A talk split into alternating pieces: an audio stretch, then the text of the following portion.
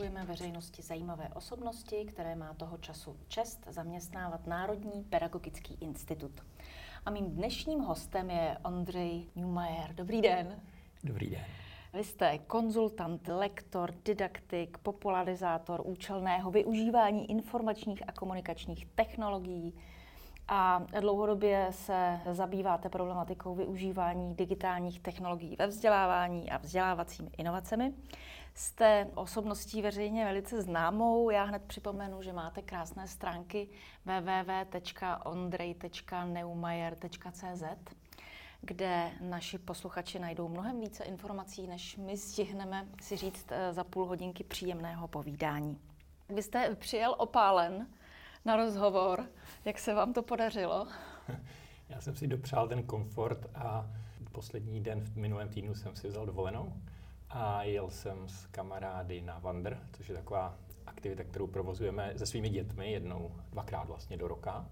Obcházíme republiku, už máme půlku republiky za sebou. Akorát nakonec to asi zkrátíme z Česka a Moravy jenom na Česko, protože to asi ten život nestihneme, protože teď jsme měli, myslím, 22. ročník a furt toho máme spoustu před sebou, takže to je pozitivní. A negativní je, že když jsem se v neděli večer vrátil a odevřel jsem si poštovní schránku, jak jsem tam měl 156 e-mailů po vymazání těch spamových, takže to teď ještě řeším. Takže jako opálení je pozitivní, ale má to každý vypadnutí z pracovního procesu je vždycky pak náročný ten návrat. Mm-hmm, takže vzít si dovolenou znamená určitou daň. Mm-hmm, tak pojďme k těm po, e-mailům. Pokud to člověk tak má nastaveno, ano. Aha, Nebo to, aha. Ne, ještě bych to řekl lépe. Pokud to člověk není schopen si nastavit lépe. Ne tak, protože to, už jste to četla v tom medailonku nebo v tom představení, já mám jako ty zájmy relativně široké, byť teda tady to bylo mm, filtrováno prismatem toho vzdělávání. Mm-hmm. A tak mě jako všechno hrozně zajímá. Můj styl hrozně není manažerský, ale jako obsahový primárně a tudíž pak člověk někdy jako zabředne do detailů, které by vlastně z pohledu manažerského řešit asi nemusel. Od toho tady máme jako spoustu lidí, kteří by s tím byli schopni pomoci, ale mě to prostě zajímá. A tím mhm. pádem se někdy dostávám jako do technikálí, které vlastně bych možná ani nemusel řešit. Co nejvíce aktuálně řešíte ve své práci? No, já mám v Národním pedagogickém institutu na starosti útvar digitalizace ve vzdělávání, což eh, je dneska velmi široké téma, které v podstatě je průřezové a prolíná se asi vším, co v tom Národním pedagogickém institutu řešíme. Takže tam nejde říct jako jednu konkrétní věc, je to opravdu jako hodně. Od toho i se pak jako odvíjí ta časová náročnost, protože si vlastně musíme vybírat ty věci, které buď jsou strategické, anebo aktuálně hoří. Samozřejmě nejvíc tohle téma eh, prodělalo změny, nebo vlastně se překreslil ten terén, možná bych řekl i ten pedagogický terén právě po covidu, po dvou letech doufejme teda, že už po dvou letech na závěr toho covidu, kdy ty digitální kompetence učitelů, protože to je naše taková specialita, se významně posunuly, posunulo se významně i vnímání té problematiky mezi, eh, mezi společností, posunulo se i to, jak ty technologie používáme. A nemyslím teď jenom ve vzdělávání, myslím obecně. Dneska je běžné, že skutečně jako videohovory mi za, zabírají větší část dne což předtím jsme dělali třeba už od roku 2012, jsem si vzpomněl, že jsme vlastně pravidelně jednou týdně mývali, ale nebylo to běžné, bylo to jenom mezi skupinkou lidí, kteří se tím zabývali. Dneska je to úplně běžné i s lidmi, kteří technologie nevyužívají, často s učiteli, takže to samozřejmě jsou nové aspekty, které se pořád objevují. Takže my se zabýváme tím, jak vlastně ty předchozí dva roky, které jako velmi těžce dopadly na některé žáky, jak je pomoci učitelům překonat. To je i vlastně jeden z takových hlavních dneska, to, čím se hlavně zabýváme z té technické stránky, to je Národní plán obnovy, projekt 3.1, to asi nikoho zajímat nemusí, ale prostě to je eh, Evropská komise vydala tady ten dotační titul a Česká republika ji takto uchopila a snažíme se, ne, respektive ministerstvo školství se snaží do škol dostat finanční prostředky právě na tuto problematiku a Národní pedagogický institut se snaží vlastně způsobit to, aby školy měly dostatek informací, jak smysluplně ty technologie, za které, které si mohou z těch dotačních peněz koupit, jak je vlastně využít a účelně je využít v těch školách. Co byste mohl učitelům a pedagogům doporučit eh, v té post-covidové éře, kdy poklesla ta potřeba tu eh, digitální techniku používat tím způsobem, jak se používala za covidu, ale tím, že se zvedlo know-how o jejím používání, tak možná je větší vůle zavádět tu technologii do, do výuky, jak mají svoje know-how posouvat, využít, jak k tomu přistoupit? Tohle je hrozně obtížné, protože všechny, eh, všechna tato doporučení vždycky vyznívají jak hraběcí rady, protože na toho učitele, teď myslím, obecně v České republice prostě působí obrovské množství vlivů. Eh, jedním z těch, asi bych řekl, jako nejhlavnějších je proměna společnosti a proměňuje se i vlastně ta role toho učitele. Dřív to byl nějaký předavatel znalostí. Já když jsem nastupoval na pedagogickou fakultu jako student, tak tohle vlastně nějak, když jsem o tom ani nějak jako hluboce nepřemýšlel, tak jsem předpokládal, že budu prostě to, co ten předmět nebo ty předměty, na které mám aprobaci, tak to, že budu vlastně vzdělávat ty žáky, studenty. Ale dneska my víme, jak ta společnost eh, je čím dál víc diverzifikovaná. V České republice se ze všech států nejvíc otevírají ty sociální nůžky, nebo jak to nazvat. Čili máme čím dál víc chudých, čím dál víc bohatých, ale ta střední třída tomhle jako mizí, což vzhledem k tomu, že máme relativně dobrou výchozí pozici a naopak ta koherence společnosti je u nás relativně dobrá, nebo byla v minulosti, tak to zase takový problém není, ale do budoucna to jako problém je. Ale říkám to proto, že vlastně každý potřebuje něco jiného. A ta role dneska toho učitele je spíš vlastně v tom, že musí pomáhat těm dětem eh, rozvíjet jejich osobnost, to, v čem jsou dobré, a je takový průvod do toho světa vzdělávání, než nějaký předavatel znalostí. A když si to pak jako poslechnete od lidí, kteří se tím zabývají do detailu, tak vlastně zjistíte, že to je jiné povolání, než na které já jsem se na tu pedagogickou fakultu na, eh, vlastně přihlásil. Takže jenom chci říct, že jako ten ten shift, jak to říct česky, ten, ta změna, proměna eh, té společnosti a eh, to je samozřejmě z velké míry díky, díky technologiím, které to způsobují, mm-hmm. tak eh, ta je velká a mění se i ta role toho učitele a říkat, co všechno by měl, to my víme. My máme kompetenční modely a máme to, mm-hmm. to jsou jako desítky stránek věcí, znalostí, dovedností, postojů, hodnot, co by měl umět a měl nějak působit ale jako, když to začnu říkat, tak samozřejmě to zní jako sci-fi, jo, protože, jak říkají psychologové, kliničtí, eh, tak eh, vlastně spousta lidí má zcela nedostatečné kompetence v mnoha oborech a přesto poměrně úspěšně jako přežívají v této společnosti. Takže říkat, jako co by měli, prostě vždycky obrovský problém. Samozřejmě ode mě se očekává asi, že, že bych řekl, že ty digitální kompetence jsou jako klíčové. To teda je určitě pravda, ale ono je těch klíčových věcí mnohem, mnohem víc nám se podařilo vlastně v rámci strategie digitálního vzdělávání, kterou jsme v České republice měli od roku 2014 do roku 2020, poukázat na jeden problém a to ten, že právě to, jak s těmi technologiemi ve školách eh, zacházet, eh, není vlastně v učitelské přípravě příliš zohledňováno a e, také ne, nejenom teda v přípravě, ale i potom v, té, v tom další podpoře těch učitelů a přitom e, ty vzdělávací obory se významně mění. Takže jsme do té strategie za, jako jeden z hlavních cílů e, dali takové dva cíle. Jeden byl, nebo takový jeden, který se rozděluje na dva. Jedno je právě podpora informatického myšlení, čili aby žáci byli schopni vlastně vnímat, jak ty technologie fungují, myslet jako počítač, tedy v tom smyslu jako chápat, jak ten počítač myslí a potom to uplatňovat vlastně po celý svůj život, čili aby uměli využívat výhod těch technologií. A druhá, druhá ta složka tady toho je vlastně něco, co můžeme zjednodušeně říct, podpora digitální gramotnosti nebo těch digitálních kompetencí, čili aby s těmi technologiemi uměli sami dobře pracovat. Speciální pak eh, skupinou jsou učitelé, kteří samozřejmě potřebují pak ty digitální kompetence mít výrazně, výrazně jako vyšší. A není to o tom, když teda takhle se bavíme o kompetencích digitálních, jako kdo umí spustit počítač, napsat elektronickou poštou, e-mail, eh, najít něco na internetu, eh, to samozřejmě je základ, ale my se bavíme o tom, jak ten učitel má tu techniku, internet a všechny ty záležitosti využít k podpoře svých výukových cílů. Čili když je to učitel zeměpisu, tak jak učit lépe zeměpis nejenom s tou buzolou, ale i s tou GPSkou a navigací digitální a internetem a spoustou dalších věcí, která dneska je vlastně dostupná. Čili ještě ty digitální kompetence jsou vlastně specifické pro každý ten obor, respektive ty prostředky, které mají k dispozici. Tak to je, to je velmi široké téma a samozřejmě se významně, významně vlastně proměňuje, protože, protože se prostě ten hardware, který je k dispozici, eh, vlastně je všudy přítomný, čím dál levnější a dostává se tudíž i k učitelům do škol.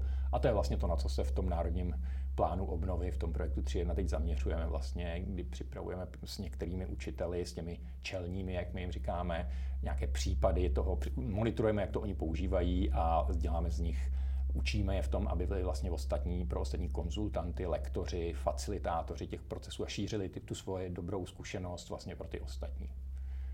Čili kdybych měl něco doporučit, tak bych doporučil, vzdělávejte se, učitelé. Vy jste mi odpověděl i na otázku, kterou jsem chtěla položit, a to, jak vypadá škola s dobrou praxí v tom digitálním vzdělávání. To je jako dobrá otázka, ale je to, je to hodně složité téma. Máme tady nějaké dokonce rámce, které umožňují charakterizovat, eh, jaké jsou ty znaky těch kvalitních škol, které využívají technologie účelně. Ale moje jako celoživotní zkušenost, nebo celoživotní profesní zkušenost je taková, že ty technologie nemá význam příliš oddělovat od všeho ostatního, co se v té škole děje. Mm-hmm. Čili pro mě jako je celkem jedno, jestli ta škola jako využívá ty technologie výrazně lépe nebo hůře, ale, nebo intenzivněji nebo méně intenzivně, ale důležité je, jaké to má dopady potom na ty děti. A e, tam jako už jsem to trošku vlastně zmínil, je důležité to, jak vlastně, kdo je v té škole ten ředitel, protože to se ukazuje zejména v tom českém vzdělávacím systému, kdy, kdy ta podpora, kdy ten ředitel je poměrně osamocený a má poměrně nízkou podporu, ale zároveň může spoustu věcí v té škole změnit mnohem víc než v jiných vzdělávacích systémech, protože je vlastně svobodný v tomhle. Teda teď, když mě poslouchají ředitelé, tak si ťukají na, na čelo, protože jsou, mají pocit, že jsou velmi svázáni. Do jisté míry jo, ale v porovnání se zahraničím to tak být úplně nemusí. Oni skutečně mohou tu školu významně profilovat podle toho, jak se jim podaří získat učitele pro tu myšlenku té vize té školy. No a tam nějakou v té vizi ty počítače, ty technologie e, roli mají. A jelikož máme, jak jsem říkal, velmi různorodé školy, tak je to také proto, že máme velmi různorodou společnost, která má různé názory na to, jak má škola vypadat. Takže jsou tady školy drillovací, jsou tady školy otevřené, alternativní, zaměřené na osobnost žáka, sportovní a v každé z těch škol bude prostě to využívání těch technologií mít prostě jinou roli. Vy jste zmínil důležitou úlohu ředitelů a aktuálně pracujete také v projektu Lídr školy. Eh, můžete nám přiblížit, v jakém je stádiu a co je jeho hlavní náplní? Eh, Lídr školy je jedna z těch aktivit, která mě poslední dobou velmi eh, zaměstnává a to jsem tomu velmi rád. Eh, já pracuji téměř pět let, myslím, v, v, zároveň v neziskové organizaci Učitel naživo, která nejdřív připravovala vlastně, nebo podporovala uh, zájemce o to stát se učitelem, a to tím, že vlastně vyvíjela vlastní program učitelské přípravy, takzvanou DPS, doplňkové pedagogické studium. A poslední tři roky se zaměřujeme na to, že kromě tohoto programu máme i vlastně program Ředitel naživo, který podporuje již stávající ředitelé v tom, aby právě se zaměřili na tu osobnost toho, toho dítěte. Aby prostě ve všem, co dělají ve své činnosti, měli především před sebou ten dopad na to dítě. Jo, protože není to kvalita budovy, jestli do ní teče, jestli se tam dobře svítí, jestli tam je teplo, to jsou všechno důležité věci, ale klíčové je, jak to dopadá na to dítě, protože dobrá škola vlastně tohle ani mít nemusí. Jo. Víme, že dobré školy jsou spíš od, od lidí než od, těch, eh, od toho zázemí. A my, my jsme tenhle program Ředitel naživo spustili, letos vlastně už děláme třetí ročník ale jenom ve velmi malém takovém jako laboratorním vzorku s několika desítkami absolventů ročně. Máme extrémně dobré v učiteli naživo výstupy, respektive ty výsledky, eh, některé ta šetření, která máme, protože jako cílem je všechno velmi dobře měřit, aby jsme to mohli srovnávat, že to skutečně jsou rozhodnutí založená na datech, takže to měříme a v některých eh, výsled, některé ty výsledky mají, vlastně jsou lepší, než třeba jsou měření výsledků vzdělávání ve Finsku, takže na to jsme velmi hrdí. A eh, před dvěma lety jsme vstoupili právě do komunikace s Národním periodickým institutem, ve kterém také pracuji. A eh, Národní periodický institut před dvěma lety pokrýval zhruba 40, jestli si pamatuju, 44 vzdělávacího trhu pro ředitele. Jinými slovy, kdo chce být ředitel, tak musí mít kvalifikační předpoklady a e, splnit nějaký vzdělávací standard nebo prostě nějak absolvovat nějaké vzdělávání a zhruba 44% absolventů, ředitelů v České republice prošlo tím e, studiem v NPI. A my jsme se vlastně s e, NPI, učitel naživo a ministerstvo školství domluvili, že právě co je potřeba do toho standardu přidat, do toho vzdělávání ředitelů, je právě to, já jsem to ještě nevyslovil, ale je to vlastně to pedagogické vedení lidí, pedagogický leadership. Eh, jak vlastně ten učitel dovede, dovede pracovat s učiteli, s dětmi, s komunitou, s rodiči a právě mít pořád na zřeteli jako dopady na toho žáka. což v tom stávajícím vzdělávání, které ještě dnes je standardem, je, ono tam je, ale je to jenom pár procent vlastně toho studia a naopak ten ředitel naživo byl primárně zaměřen na tohle. Takže my jsme, my jsme se rozhodli na základě zkušeností NPI s provozováním tohoto studia a zkušeností ředitele, učitele naživo v programu ředitel naživo s tím leadershipem vytvořit nový program, který bude takzvaně kvalifikační, čili skutečně jako běžný učitel jej může absolvovat a získá oprávnění stát se teda ředitelem škol a školských zařízení. A e, to je vlastně lídr školy. Připravujeme to teď už e, vlastně přes rok a od září roku 2022 by měl být otevřen první běh. První běh bude v Praze, on bude několik paralelně, teď to vypadá, že budou dva. Těch zájemců je poměrně hodně, mm-hmm. takže už musíme i odmítat. A to je dobrá zpráva, že je hodně zájemců. Je to tak a je to i proto, že prostě eh, jak díky té proměně, kterou NPI prochází, tak se dostávají ty zprávy víc k učitelům. Zároveň samozřejmě to know-how toho ředitele naživo na to má taky nějaký vliv. Eh, ti absolventi těch předchozích studií eh, jsou vlastně tím nejcennějším, co tady máme, takže my z nich často děláme právě ty, kteří potom v těch dalších programech vlastně nechci říct jenom lektorují, protože to není jenom o lektorování, ale jsou to vlastně průvodci a lektoři, koučové mentoři, tam je těch rolí více. A e, tenhle program bychom chtěli v následujících letech za přispění ministerstva školství vlastně z něj, až se ověří tady tenhle pilot, tak z něj udělat vlastně ten standard. Naše dnešní povídání se má týkat i vás osobně a tak já se vás zeptám, Měl jste ve svém životě takové pedagogy a případně i takové ředitele škol, učitele, kteří pro vás byli tím vzorem eh, k tomu, abyste se dnes věnoval těmhle těm tématům, anebo naopak? Eh, určitě měl, ale možná, ne, možná zcela jistě bych si přál, aby jich bylo více. Eh, mě nějak základní školu si moc nepamatuju, nebo ne, že bych si ji nepamatoval, ale nějaké jako zkušenosti. Pamatuju si pár samozřejmě učitelů, které, kteří mě ovlivnili ale střední školu jsem úplně nemiloval. Mm-hmm. A teprve jako vysoká škola mi dala obrovský rozlet a to, co, to, co mě jako začalo, protože jsem začal dělat to, co mě eh, vlastně bavilo extrémně, sám jsem si ji samozřejmě vybral. Eh, já jsem eh, na pedagogickou fakultu, kterou jsem vystudoval teda v Liberci v Praze, vlastně nešel proto, abych mohl učit, což teda jako, nebo možná šel, ale nebyla to úplně primární volba. Já jsem už té, v té době vedl skautský oddíl, takže jsem jako s dětmi pracoval ale proto, protože jsem si mohl vybrat kombinaci právě cizího jazyka a, a té informatiky, jo, což na jiných fakultách vlastně takováhle kombinace úplně nebyla. A to mě přišlo jako velmi jako zajímavé, takže to jsem vystudoval a pak jsem teda v tom školství už jako zůstal. Mm-hmm. Já jsem měl možnost studovat eh, ještě postgraduální studium tady na Karlově univerzitě pedagogiky a tam jsem skutečně poznal rozdíl mezi univerzitami, byť eh, na Technické univerzitě v Liberci jako se mi velmi líbilo, právě zase pro změnu, že to byla jako malá, malá škola, která ty malé kruhy, eh, to, co dnešní studenti už neznají, to znamená, že tam skutečně byly kruhy, nikoli jako, že se studovalo přes kredity, takže vlastně ty, v tom ročníku a v tom kruhu jsme se těch pět let jako pohybovali spolu. A to tady v Praze bylo úplně jinak, ale zase tady byly prostě kapacity, o které, jejich skripta jsme si četli že jo, na zkoušky dříve, takže to byl rozhled a hlavně teda ten mezinárodní rozměr. Za, za všechny zmíním jenom pana profesora Kotáska, který vlastně připravoval eh, reformu českého školství eh, a právě v tom roce 2000 jedna tu bílou knihu, ze které vznikla následně vlastně to, co my dnes v Národním pedagogickém institutu řešíme, a to, je, to jsou ty rámcové vzdělávací programy, čili dvoustupňové kurikulum, kdy stát nějakým mm-hmm. způsobem definuje uh, ten rámec a pak každá škola si dělá svůj vlastní školní vzdělávací program, což je vlastně věc dneska běžná, dřív to tak nebylo, dřív byly tři programy, národní škola, obecná škola a základní škola a škola si mohla teda vybrat a to ještě v 90% jelo podle té základní školy v těch 90. letech.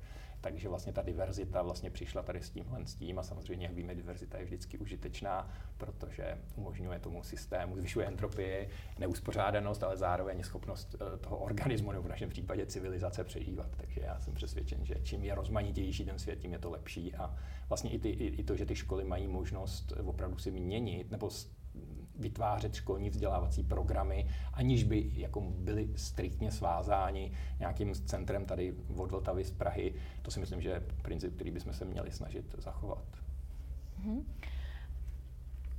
Já se ještě vrátím k tomu, že jste říkal o základní škole, že si ji příliš nevybavujete. Je tedy něco ze scoutingu, co ovlivnilo vaší pedagogickou dráhu? Byl ten scout pro vás důležitý?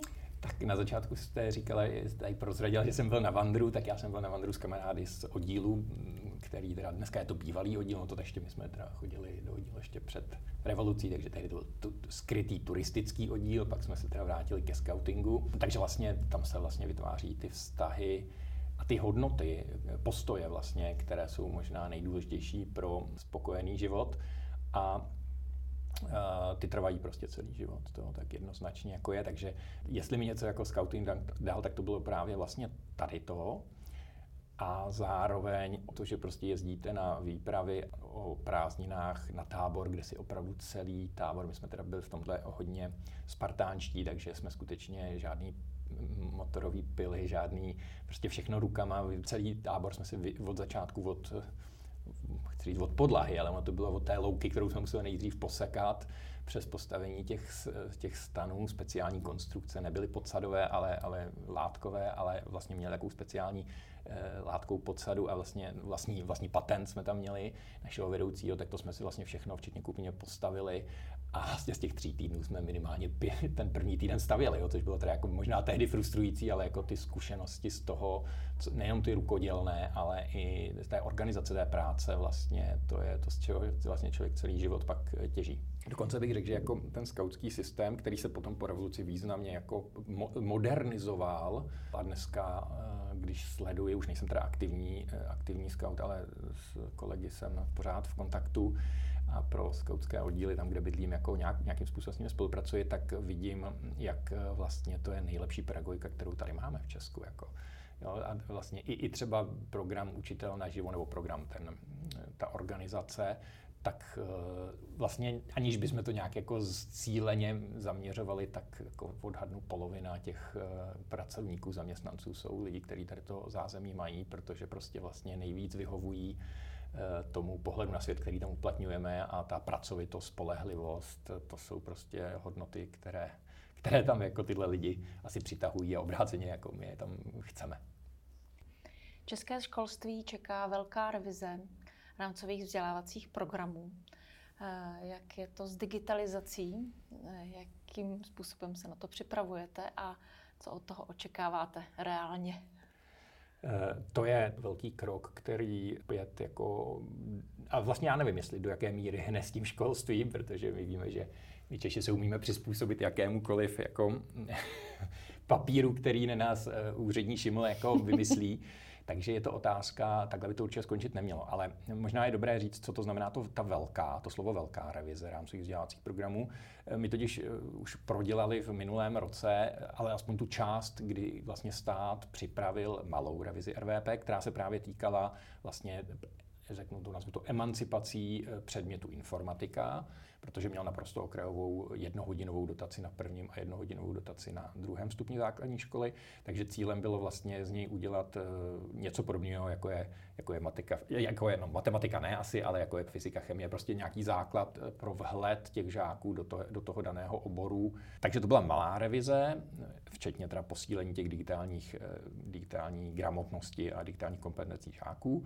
Velká revize je něco, co je mnohem složitější, protože se to týká vlastně všech vzdělávacích oblastí, všech vzdělávacích oborů, průřezových témat i, i kompetencí klíčových. Takže to, to, to RVP bude zásadně změněno. Jaká ta změna bude, to záleží na procesu, který byl odstartován dokumentem Hlavní směry revizí rámcových vzdělávacích programů pro základní vzdělávání. Eh, minulý týden byla uzávěrka, teď aktuálně ministerstvo školství vyhodnocuje to množství těch tisíců podnětů, které dostalo a podle toho, jak to vyhodnotí, tak bude zvolen další postup. Možná, možná je dobré říct, že prostě dneska nežijeme v době, kdyby nějaký výzkumný ústav pedagogický něco sepsal a to pak všechny školy realizovaly. Dneska prostě je to tak, že vlastně už na té tvorbě se mohou podílet vlastně všichni, kdo mají zájem do toho vstoupit. Eh, formují se speciální odborné skupiny.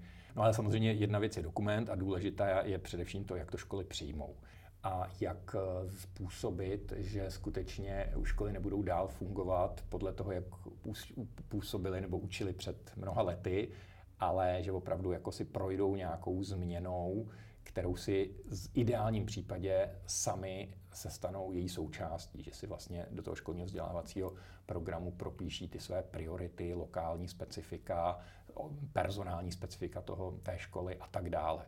A to prostě za ně nikdo neudělá. Jo. Takže eh, na druhou stranu my víme, že spousta škol právě v roce 2005, kdy se vlastně vytvářely první rámcové vzdělávací programy, respektive první ta kurikulární reforma probíhala, tak eh, spousta škol vlastně neměla dostatek vhledu do toho, proč se to dělá, jak se to má dělat nejlépe, nebyly dostatečně dobře podpořeny a to je vlastně memento, kterému se snažíme, nebo které na námi vysí a snažíme se teď vlastně vymyslet ten systém tak, aby jsme vlastně to nezopakovali, ty chyby.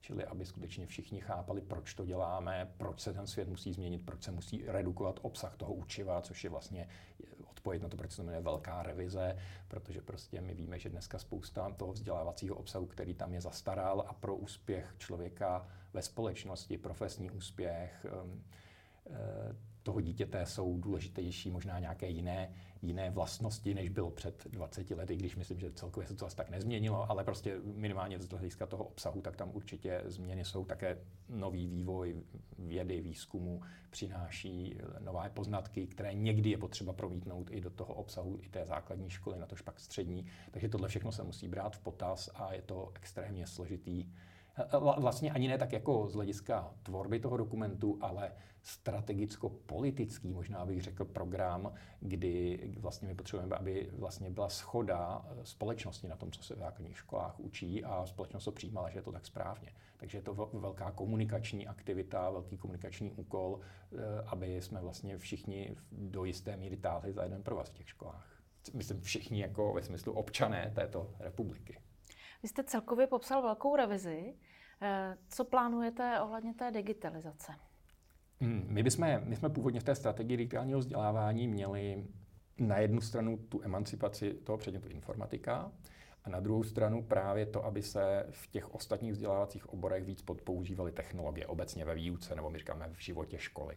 Eh, a nejde o to, aby se víc používaly, ale aby se víc používaly relevantně, smysluplně a to se podařilo jen do jisté míry, ta, ta informatika ta se povedla, ale, eh, nebo tady ta, ta fáze, že to v tom dokumentu je, teď samozřejmě záleží na tom, jak, jak, to, pojím, jak to zvládnou ty školy, ale to, aby eh, všechny ty ostatní vzdělávací obory, předměty, ty technologie uměly efektivně a účelně využívat, tak eh, to je věc, která se tam, nechci říct nepovedla, ale prostě se na ní už nedostalo. Protože ty změny z nějakého tehdy politického zadání prostě mohly být jenom mírnější, nemohlo to být úplně úplná zásadní změna, což je, asi se to dá jako chápat.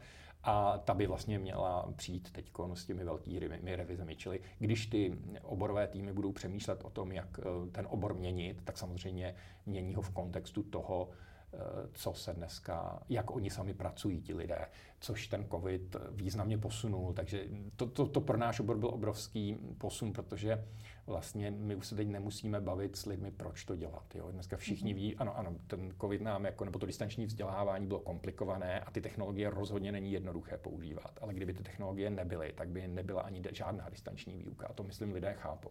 Takže teď jako přemýšlíme o tom, jak obecně vlastně zachovat to dobré, to kvalitní, co při té distanční výuce jsme si vyzkoušeli ve školách a e, odstranit to, co se nám nedařilo a vlastně ve finále v rámcovém vzdělávacím programu zohlednit i teda ty inovace, které přicházejí do těch jednotlivých oborů z pohledu těch technologií. Ale říkám, v rámci vzdělávací program to je vlastně jenom ten vzdělávací obsah, v uvozovkách jenom.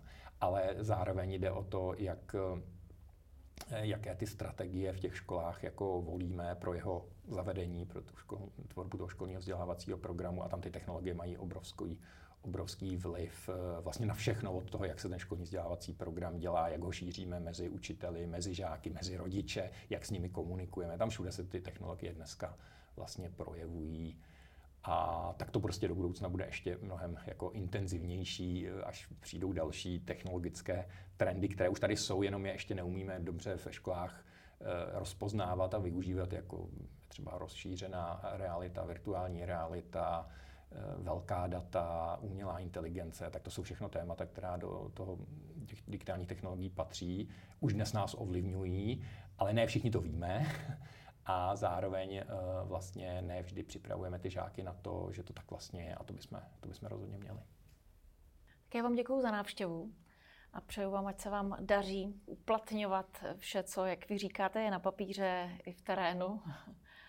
Školy sami mají zájem o, o vaši práci a o digitální technologie. Děkuji vám za návštěvu. Děkuji za pozvání. thank you